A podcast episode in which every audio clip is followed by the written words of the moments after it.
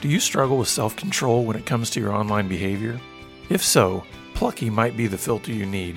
With Plucky, you decide ahead of time which sites are safe for you, and then Plucky locks in your settings to keep you from self-sabotaging in a moment of temptation. It's a self-control filter that helps your long-term intentions win out over your short-term compulsions. Take courage, take control, get Plucky. To learn more, visit Plucky Filter dot com. That's Plucky, P L U C K Y, filter dot com. Good day, listeners. Jonathan Daugherty here with another edition of the Pure Sex Radio program. Thousands of men over the past twenty years have reached out to our ministry to get help in overcoming unwanted sexual behaviors. Our desire is to help them experience long-term freedom, not merely short-term abstinence. So what are the keys to long-term freedom from unwanted behaviors? Our guest is Jason Martinkus. He's the founder and president of Redemptive Living, a coaching and speaking ministry helping men find freedom from sexual integrity issues and marriages find redemption beyond betrayal. Jason has nineteen years of personal sexual sobriety, so he has walked the walk. In this episode, we talk about key principles of freedom from unwanted sexual behaviors, such as humility, confession, authentic community, and more. Principles that are vital for both short-term and long-term freedom. To learn more about Jason and his ministry, visit Redemptive Living dot com. For more resources, visit Be Broken dot org or check out links in today's show notes. And would you please rate and review the podcast after listening to it, because this really does help others to find it. Pure Sex Radio is produced by Be Broken Ministries, and Be Broken's mission is to help men, women, and families move from sexual brokenness to wholeness in Christ and equip others to do the same. Now let's dive into today's conversation with Jason. Well, all right, Jason Martinkus, welcome to the program. Thanks for having me on. Glad to be here.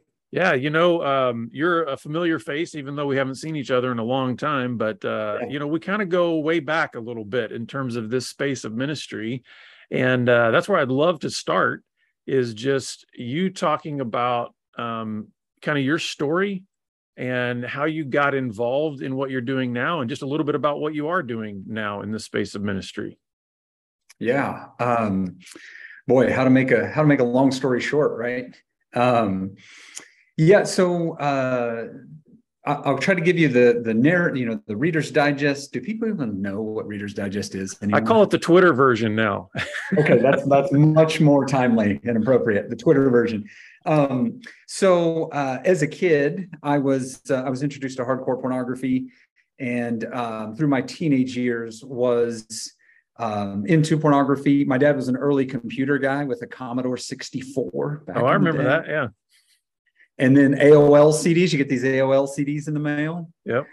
Um, so I was, I was into online pornography early on, uh, masturbation, exploring my sexuality with animals, inanimate objects, you know, you name it, uh, sexually active at fourteen. Um, in my teenage years, I, uh, a girl that I was dating when I was sixteen, uh, who subsequently, she and her family le- led me to the Lord when I was sixteen. Uh, she, she also got pregnant when we were sixteen. So it was party to teenage pregnancy. Um, and then I, I kind of say, by the time I was in college, I was sexually addicted. Mm-hmm. Uh, I was in the deep rut of self-hate and shame and binge and purge and swear I won't and do it again three days later, you know. Um, and then and then at that point, through college and, and into early marriage, uh, continued acting out uh, with pornography and masturbation. Early in marriage, uh, started acting out with people that I'd met online. And um, by a few years into our marriage, I had had multiple affairs. Uh, hated myself, was suicidal, um, and and felt like God was nowhere to be found. Um,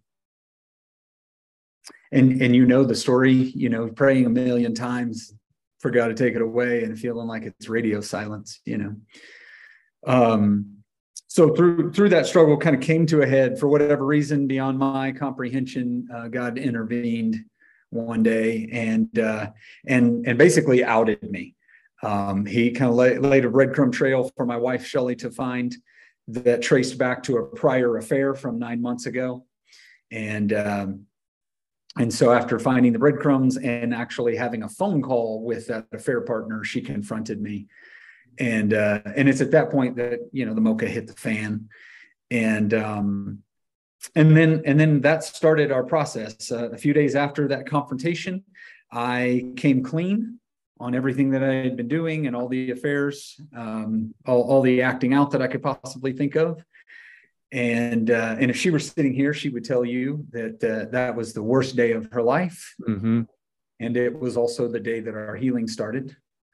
Um, So we we talked with some folks. The, the pastor that had married us, t- you know, told him the story, kind of unpacked everything. He said, you know, you need help. You're you're going to need to plug into counseling and groups and men and church, and you got to start working a program. And so, uh, at that time, we were living in Dallas, Texas, and uh, and I started started working a program, started plugging in and doing recovery work, and God showed up in that space.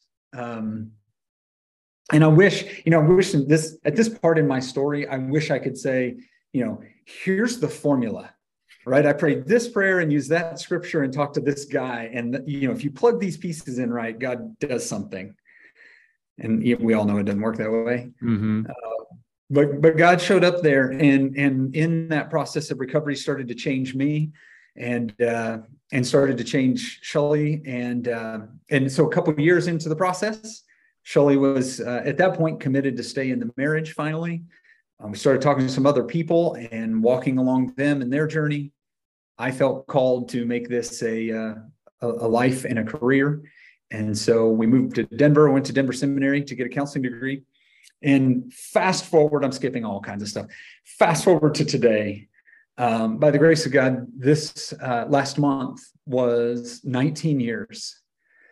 Um nineteen years of freedom, and, uh, you know, no porn, no masturbation, no physical, emotional affairs.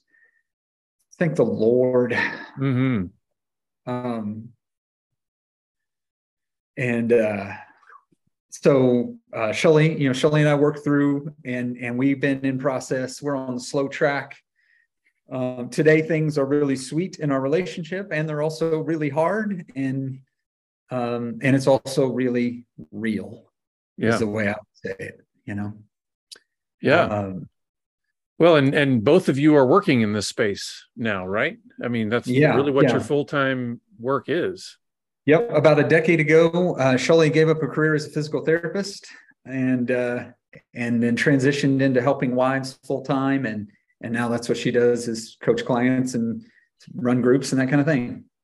Yeah. Well, I wanted to, I definitely wanted to have you on, because I, I, you know, I can't think of anybody that would be better to speak into what it takes to, for, for men to experience long-term freedom. I mean, you're talking about nineteen years. That's a long time for you to be on this journey, and to be able to understand, hey, what did it, what is it to go from living from one foundation, which was a foundation of self-centeredness and deception and all kinds of other things that are part of a sexual addiction, to a completely different foundation that is producing fruit of freedom and joy and peace and all kinds of, uh, of multiplication of good through what God is doing in your ministry. So um, I wanted us to focus on that. Like, what are the keys to long-term freedom from unwanted sexual behaviors? So the first thing I wanted to ask you is just, what are some of the key principles that are really part of long-term freedom?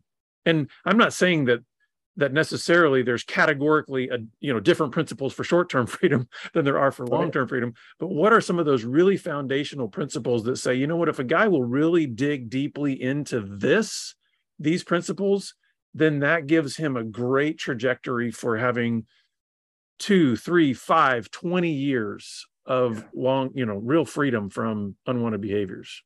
Yeah. Yeah, I think uh, that's a good question. That's a hard question too. Sure. I mean, to, to boil it down to what are some of those principles?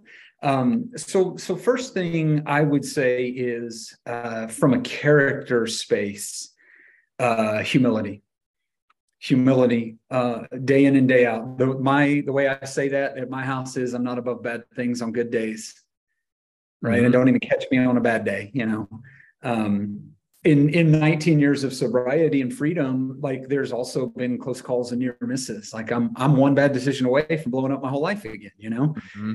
Um, I believe in freedom. I believe wholeheartedly that it's for freedom that Christ set us free. And I also believe we're one bad decision away from blowing the whole thing up. Mm-hmm. So, so humility as a, as a trait, as a character, uh, quality, and, and something to develop, I think is foundational for long-term freedom, right?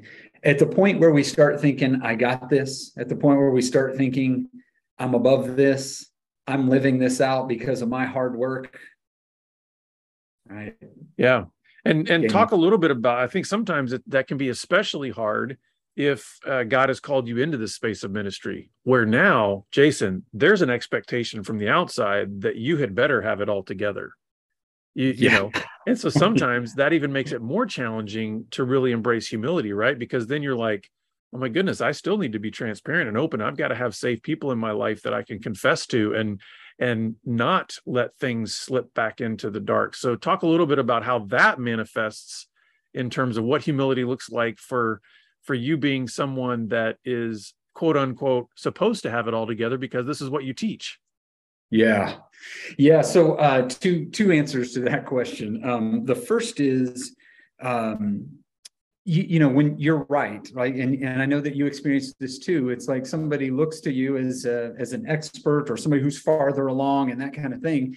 And they want to hold you out and up as, as this kind of person. And, and there is an influence that comes with being in the position. And there is a, there's a gravity that comes with that. And yet hanging on to the fact that we're just fellow journeymen, right? I don't remember who said the quote. It's like one beggar helping another find bread. Right. Like that just sticks with me. Like I'm no, if I'm doing a speaking event and they say, how do you want to be introduced? I say, regular Joe. Like I, I'm no, I'm no better. I'm no farther. I'm, I'm just, I'm just a couple steps down the path, and that's not that far kind of thing. So, so for me, like one is just remembering, like I'm, I am the regular Joe. I don't, I don't have this all figured out. Right? And again, I'm not above bad things on good days. It shows up. It may not show up in my sexual acting out, but it shows up in other ways in my life, right? Just cut me off in traffic and you'll find out real quick.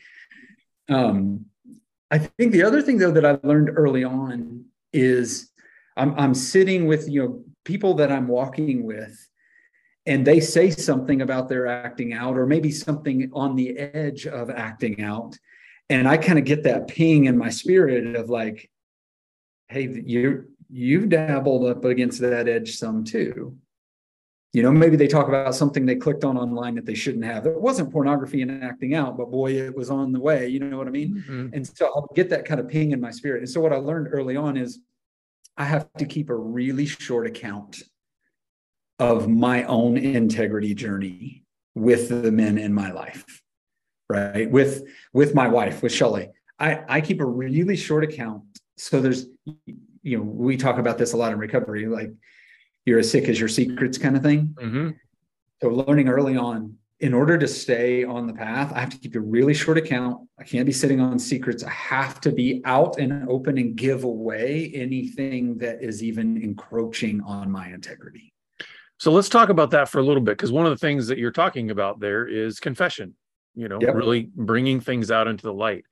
Can you talk about what that looks like practically in your marriage, but also with other men? Because sometimes that's, you know, for a lot of guys, that's not always uh, um, an equal thing in terms of how, how you actually state those things. So especially for the married guys out there, they're probably thinking, okay, how do I keep those short accounts with my wife? Who's, hey, yep. she's had her own pain regarding this, and how does she travel that? How do, how am I gentle with that? But then also, I need men in my life that I'm confessing these things to. Yeah, yeah. So in our process, um, early on, Shelly was like, you know, you're an alien to me. I don't know you. I thought I did. So I need to know everything you're thinking all the time. And and so that's what she asked for. That's what that's what I gave her. And pretty soon she was like, you're a sick person. Like I, you, what, I can't believe that's going on in your head. Don't tell me anything. I don't want to know anything. Right. And then, and then our, our counselor helped us get to a place where what he said was, if it's in your mind and you're not acting on it, that goes to accountability guys. If it's something that you're acting on, that goes to your accountability guys and your wife. And that's something that we really embraced and that she has really embraced and appreciated. And so today, not that long ago, I mean, within the last couple of months, there's been a moment where she said, hey, I just want to make sure again that anything that's going on in your head, you're talking to your guys about. Yes, I am. Okay, good. You're not acting on anything. No, I'm not. Okay, good. And that's that's where that line gets drawn. Yeah. Right? If it's in my head, it goes to the guys. Yeah. So, um, so we're talking about here long-term freedom from unwanted sexual behaviors. One of the key characteristics is really developing an attitude of humility, recognizing that, listen, we're not better than anybody else. And, and we're always that, you know, one catastrophic mistake away from really kind of ruining things. The second thing is just a, a need for staying in the open, the idea of confession. What are, what are some other things that you can think of that are really key for long-term freedom from unwanted behaviors? Yeah. Well, so we're talking about the, the short account and the, the confession and accountability, that idea, um, confession and repentance together, r- really with guys, right? And, and I know you you stand on the soapbox with a megaphone on this. We just, we got to have men in our life. We got to have men in our life who know us inside and out, through and through, that will walk with us and love us, that will admonish us, that will encourage us, that that at the end of the day, we know we can count on, right? Um, and, and I'll say for me that uh, the, the the framework that I use is is that we'll never we'll never fully accept acceptance until we're fully known, right? We'll never fully accept someone's acceptance until we're fully known. Because if somebody doesn't fully know you and they accept you, you still wonder in the back of your head, like, if you really knew, would you still love me? Would you still care for me? Would you still accept me? Right. So having a handful of guys, and, and it's changed, right? In nineteen years, there've been seasons of different men along the way. Some, a couple are the whole way through, right? But it ebbs and flows. But having those guys where, you know, you can call and say, hey, something popped in my head from fifteen years ago and I didn't entertain it, but I'm giving it away that that was there. And them go, thanks, let's not entertain that. And thanks for giving it away, and love you in that space, I account for you in that space. And then for me, one of the prerequisites with the guys along the way has also been that they'll hold Shelly in high regard, mm-hmm. right? That they, they wouldn't sit on a secret for me. They would out me because they loved me, that they would hold her in high regard and not, not shift things onto her as we work through our process over a couple decades. Yeah. That's one of the things that my wife and I, we uh, early on, especially, uh, I I gave free access uh, to my wife, to everybody in my life. So if I was, and the guys that I was co- connecting with and holding, they knew, hey, listen, whatever I tell you, you are free to tell her, you know, and that's just a thing that we did. I'm not saying that's the rule for everybody, but for me, I was like, listen, I know exactly, well, I shouldn't even say that. I was pretty well aware of how deceptive I could be. You know, I don't even want to say that I'm fully aware of how deceptive I can be, because I know my heart is deceitful. I can be self-deceptive or self-deceived. But for me, it was like open book. I even, I even actually with my counselor, I signed a document that essentially said, if my wife is calling and she's triggered, she, you are free to share things. And I was, I was amazed that my counselor would do that, but I was like, thank you for letting me have that kind of freedom. Um, talk a little bit about what even these, because because sometimes, uh, you know, one of the terms that I think is connected to what you're talking about here with having men around us is accountability. Uh, can you talk about what healthy accountability looks like and what unhealthy accountability can look like? Yeah. Yeah. Unhealthy accountability, in my opinion, and, and I, I have a lot of them when it comes to this. Um, unhealthy accountability is the bad cops in your life, the guys who are supposed to ask you the hard questions, the guys who are supposed to hold you accountable. You know, it's, it's the guys that that's unhealthy. Also unhealthy, equally as unhealthy, is the rah-rah group. Right. It's the group of guys that you come to and say you failed every week, or you, you know, whatever thing is going on. And, and really y'all's relationship is based upon, did you or did you not do some bad behavior? If you did, yay. If you didn't, we're sorry. And yay, we'll encourage you. Right. Th- those are bad Those are yuck, right? Really, what we want is people who will know us and care about us enough to ask questions that matter, but that we will bring our life in front of. Mm-hmm. There's nobody in my life to hold me accountable. There are several people that I'm accountable to, right? And because we know each other, and because they love me, they know some questions to ask that are pertinent to my journey, right? But they're not the bad cop. Mm-hmm. And, and that relationship kind of meanders. Uh, this is the only way I know to describe it. It's like kind of like a river, right? It meanders. And sometimes it's it's sort of meandering this way around the bend towards encouragement and love. And, and sometimes it's over this way with them challenging, going, I don't know if your thinking's right here. I don't know if the way you're looking at this is right. We got to, we need to take some other angles.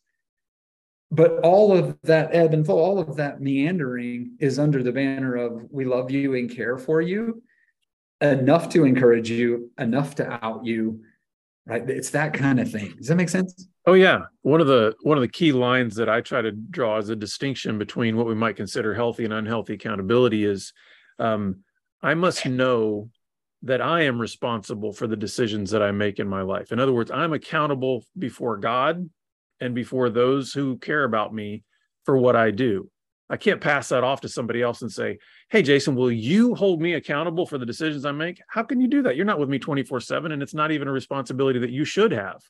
Um, um, however, when, when Christ and the New Testament calls us to all of this one anothering, that, I think, is what healthy accountability is, in the sense of like, we're to love one another, we're to care for one another, we're to bear one another's burdens, we're to pray for each other, we're to confess our sins to each other.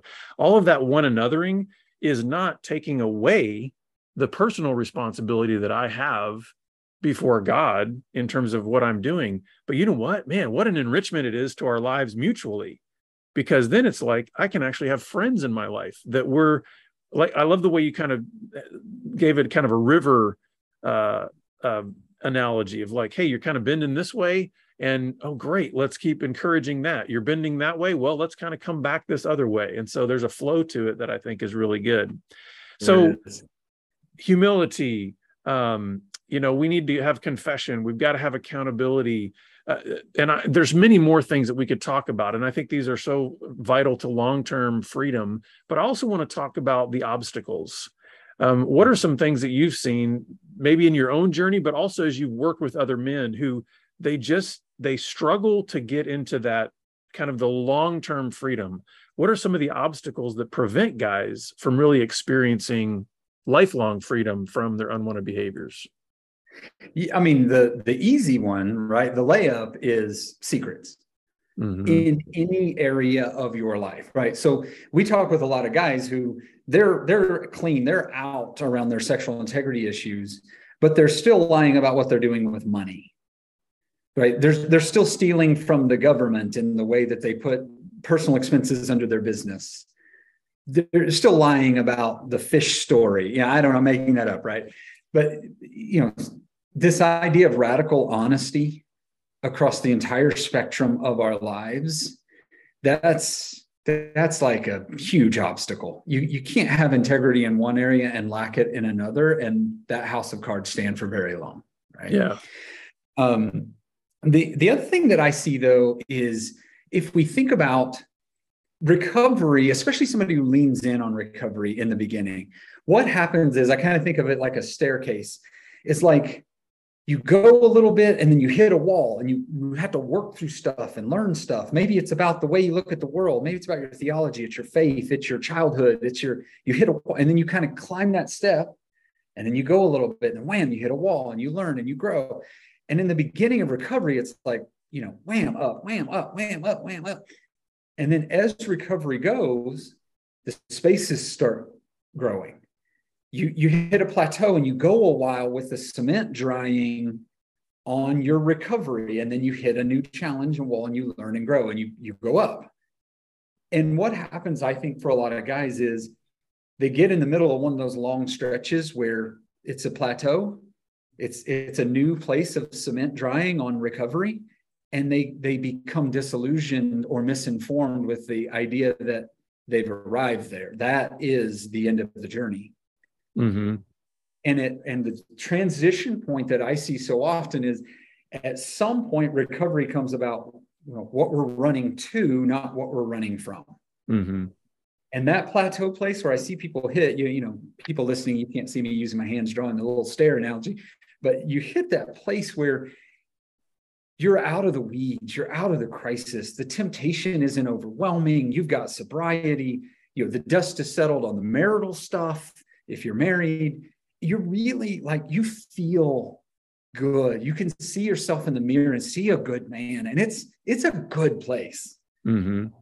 But the, the, challenge, like the, the the risk, the danger there is going, ah, oh, okay, now I've gotten here. I'm no longer running from anything. But if if you don't shift, and and let's just say, if you and your spirit and the Holy Spirit don't interact to figure out what you're running to, Uh, it's that's like the X factor I see on guys relapsing. Mm-hmm. Let's say after a year of sobriety, whether you're a year or ten years, when I see somebody relapse, consistently the missing element is they either lost or never found what they're running to. Mm. Does that make sense? Absolutely. Yeah. One of one of the ways we like to frame it around here is we say you've got to go on a growth mission. And that growth mission, I actually even believe that growth mission is never finished, even when we're in heaven. If God is is who he says he is, which is this infinite being, meaning he's infinitely creative, do I even think in heaven that I'm done with my growth mission? It's like there's going to be constant learning and growing. So I think the more we can become practiced in that now, of like, and I love the the way you use the the stair analogy, because sometimes those steps, they get really they do get really long on the horizontal sections. And yes, in one way, we should say, praise God for the long horizontal sections where yes, there's no crisis, there's no acting out, there's nothing like that. But if we get stuck on that, like you said, well, then the continued journey of stepping and growing and improving comes to a halt. And yes, we know that no human being is static, right? So we're going to either be moving forward or backward.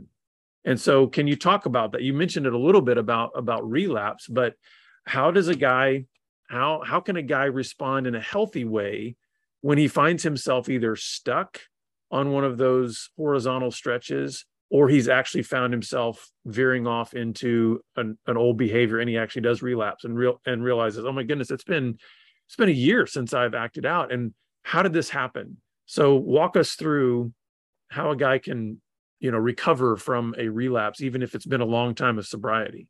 Yeah. It's so disheartening. I mean, uh, it's heartbreaking, you know, it's, uh, it's so hard to see and, and, ex- and to experience with someone. Um, so I, so framework wise, let's, let's take just a step back to thirty thousand feet. What you were just saying, it's recovery is just another way of saying sanctification. Mm-hmm. Right, which is our ongoing journey of becoming like Christ.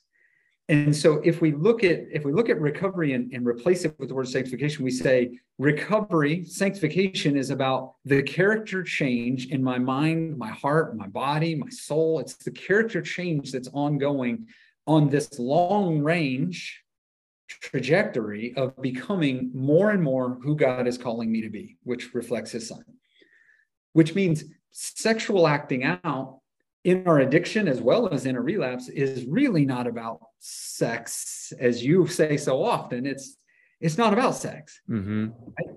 It's about what's going on in our heart and our soul. And so if we look at it through that lens, and then we go in and we say, okay, relapse wasn't because you were bored. It wasn't because you were overwhelmed. It wasn't because you were lonely. It wasn't because there was a pop-up ad or the woman flirted with you at the Chipotle, whatever your thing is. It's because something is happening in your heart and soul. That relapse is just a big neon sign flashing, going, your heart and your soul are longing for something more. They're longing for something more. And God is calling you towards something more. So if we have it in that framework, we can go, okay, relapse doesn't have to be a part of recovery, but if it is, we can leverage it to look at what was it going on in my heart and soul. What was the need? What was the longing? What what was I maybe at nine months into the process really engaged in that I let up on, right? What was it that was going on inside me? So when I look at, at relapse, I say, okay, first thing we're going to do is go upstream and ask the questions of how did we get here? Because we're not good on a Thursday night and wake up on Friday morning and blow up our lives, right? We, mm-hmm. It just doesn't work that way. But, but there's upstream stuff. So I got to look at what was going on upstream in my heart and soul. The, then I want to look at what were the character traits that God was trying to grow in me that I was either A, not present to, B, ignoring, straight up denying, resisting, right? I want to look at what, what, what is at work. If we think about it conceptually, like I, I kind of think of it like this, God is always doing something in us, through us, and around us. So what was God up to in the days leading up to my slip? What didn't I see that I that I could see now, kind mm-hmm. of thing? Right? Then I'm then I'm going to go back. If I'm going to leverage relapse for recovery, then I'm going to go back and look at uh, tactically. And I, I try not to get too hung up in this stuff, but tactically, I want to look at, okay, was I being radically honest about all areas of my life? Are there are there boundaries that I set up that I started to walk on? Mm-hmm. Are there are there small secrets I was sitting on? Did I stay connected with community the way I thought I was, or the way I said I needed to? Right. I'm going to start doing some of those tactical analysis as well. Right. And then last thing I would say, I know I'm on a soapbox here. Last thing I would say is I'm looking at that, that bigger picture of like, what's my why? What am I running to? What am I running to? Because if I'm keeping my eyes set on what I'm running to, if I'm keeping my eyes set on my why, not my why not, mm-hmm. that's going to inform the way that I approach my recovery, and that's going to inform the way I approach a relapse. Yeah. So let's, um, as we as we have a few minutes left, I'd I'd like for you to be able to share, you know, nineteen years you've been on this journey. What has uh, what has this looked like for you in terms of engaging these practices? How would you even break that down, maybe into seasons? Because I mean, I know for my own story, it's, you know, it's been twenty-three years for me. And so a lot of times that breaks down into various seasons of growth and seasons of freedom. I want you to share that because I want, I want guys to hear from someone who, hey, has been on this journey for a long time. That's enough. That's certainly long enough to have seen seasons. It's long enough to have some scars. Um, What has that looked like, and why would you say to a man out there, it's worth it to go on this journey of pursuing long-term freedom? So I'm gonna work backwards. um, so there, there was a there was a season in my story and my addiction where I would dodge reflective windows and mirrors, right? Because I didn't want to see the guy that was looking back at me. So if I were walking down the street and I and there was literally a big plain, plate glass window, I would avoid it because I hated I hated who I saw. And when I saw myself, I saw a monster, I saw a pervert, right? I saw somebody who doesn't deserve love, somebody who's worthless, and I saw somebody who was a perpetual failure to God, right? That that just summarized the guy looking back at me. Um, it's a really, it's a good feeling, man. Mm-hmm. It's a good feeling to look in the mirror and go, I like who I see. There's a good man looking back at me. There's a, I'm not perfect, but I stand before God going, I'm with you and I'm trying. And, and, and to feel that sense that God looks back and goes, I know, and I got you. I'm proud of you. Mm-hmm. Proud of you. To, to have that sense of, you know what, I've done bad things, but I'm not a monster. I'm not a monster. Mm-hmm. I'm not a pervert, right? Like to know I'm dearly loved and infinitely valuable, and no amount of bad behavior can change that. There's something about recovery. And again, I put that in the framework of sanctification, that, that you, the farther you go on that journey, and the more you lean in on that, the more you get to see the fruit of that, the more you get to experience that kind of like in your soul. Y'all are listening. You can't see me pointing at like my heart and my gut, right? It's like you get to experience that in a deep way. Mm-hmm. Right. So, so that's the biggest, that's for me, that's the biggest why. It's just like, there's such a sweet thing there. Mm-hmm. Um, and, and I'm not, I'm not a works-based theology person. So I, I, I don't believe in like, you got to work hard and please God. But I do believe that God will say, hey, what'd you do with the redemption I offered you? Mm-hmm. Which is what motivated me partly to be in this line of work, right? I want to stand before God one day and he goes, what did you do with that redemption I offered you? I want to say, I tried to make good on it with everything I had and every fiber of my being, right? Yeah. And then God high-fived that, right? Oh, yeah. Um, I would yeah, say so, one of the ways that I picture it is that um, there's absolutely nothing that we can do to earn God's favor. So it's all by grace. And I actually believe that once we understand that in the core of our being, there's nobody that will work harder at living a holy life than those who understand that. Yeah. Not because we are thinking we're earning anything before God, but because we realize all that we've been given by God. And therefore, that's why I think it's worth it for men to say, I want to be free. I want to be free from all these things that are distracting me from the purpose and the meaning that God has given me in my life. And I want to, I want to be able to see clearly the grace that he's given to me, clearly the identity that he's given me in his son, Jesus. And so, um, and I think you and I both have a similar uh, mission and desire for men. Um, we're not as concerned about having a neat little experience on even a weekend. We want to say, you know what? We want to see your life transformed five, ten, twenty, thirty years from now, that maybe this was a point in time that changed the trajectory for, for the rest of your life. But it's not always about just the moment. So as we wrap up here, yeah, as we wrap up here, just what word of encouragement would you give to the guys out there that are maybe wherever they are in the journey, but maybe they're feeling like they're struggling to catch the long-term vision? What what hope and encouragement would you give to them? And then also, where can uh, guys uh, learn more about what you guys are doing and your resources? Yeah. Yeah. I mean, first I would say you can do it. Like, you know, God is still in the business of redemption. God is still in the business of redemption. And God's rate of, of redemption is faster than your rate of destruction. What took you twenty-five years to get into will not take you twenty-five years to get out of, right? God wants to accelerate redemption. I wholeheartedly believe that. And there's this, there's this, there's a sense sometimes when you're in it that it'll work for other people, but it won't, won't work for you, right? Like God will show up for other people, but God won't show up for you. He will. He will. Mm-hmm. It might look different than it looks in other people's lives, but he will, right? And you can do it. It is so possible. It is so possible.